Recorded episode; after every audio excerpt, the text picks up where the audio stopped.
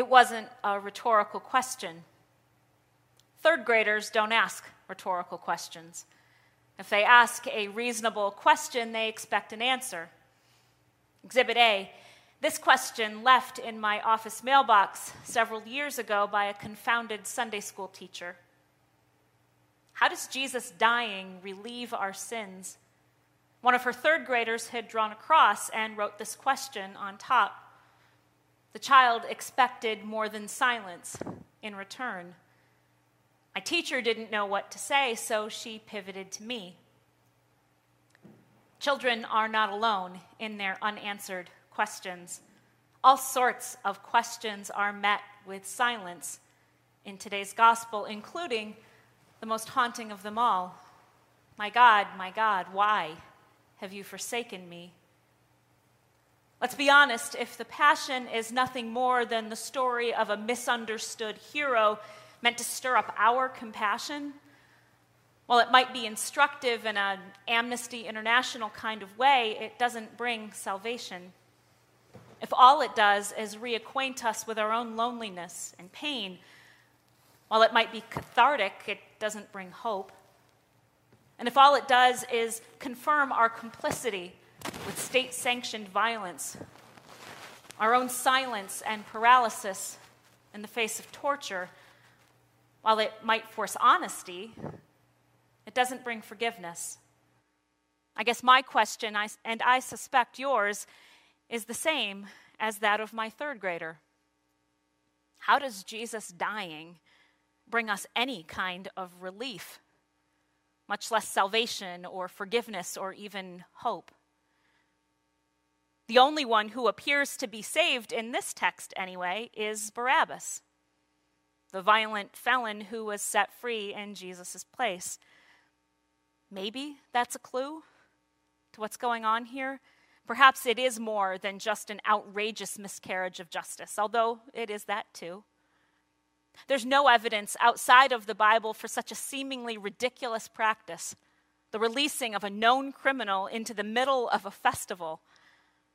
Perhaps the very ridiculousness of it could be part of the point.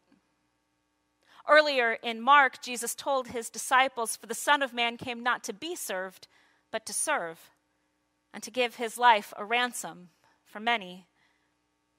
In Jesus' day, one was expected to rescue relatives from debtor's prison by offering a price or a ransom for their freedom. Usually it was money that was given, but it was only expected from members of your family. I mean, who else would care that much? Here, Jesus breaks any reasonable definition of family, and any question of deserving or reciprocity is thrown out the window.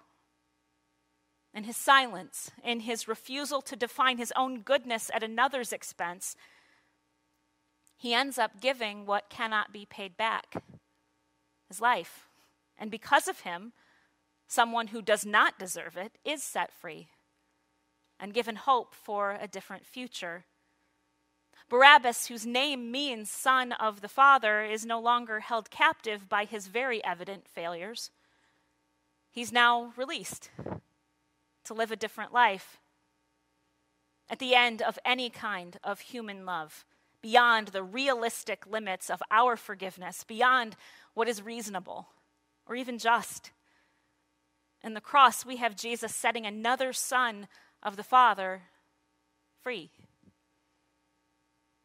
Any other clues we're given at this point are hidden at best. Mark will not give our third grader easy answers. Here we have no open tombs, as in Matthew, no spoken promises of forgiveness, as in Luke.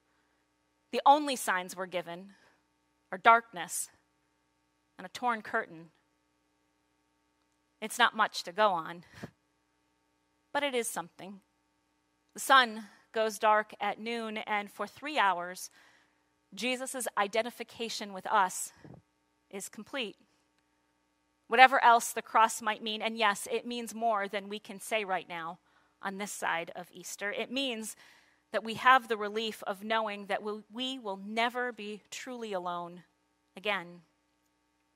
In the Passion, Jesus experiences what we think God cannot possibly know the horror of a body this fragile, the loneliness of someone who needs his friends and family close and has lost them, the grief of one whose life's work has seemingly come to naught, and most troubling of all, the utter silence of the one who was never supposed to leave or forsake him.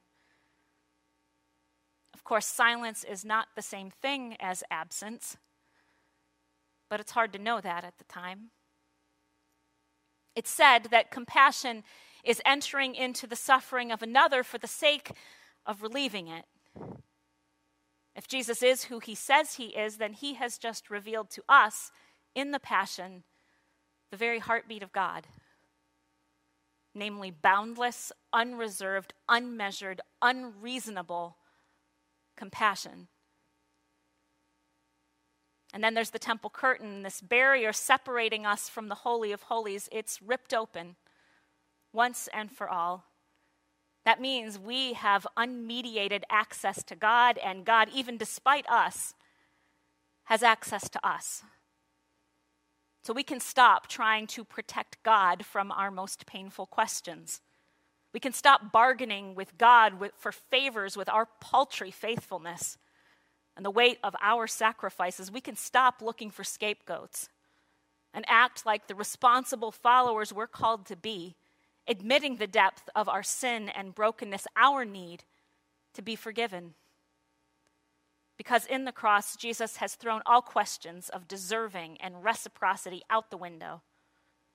Through the love and the integrity displayed on the cross, we are set free and given hope for a different future, a future that is not dependent on the depths of our compassion or the limits of our forgiveness, but on a God in Christ who has truly loved us to the end and who has given us a love worth living for. And if that is not at least a relief, I don't know what is. Amen.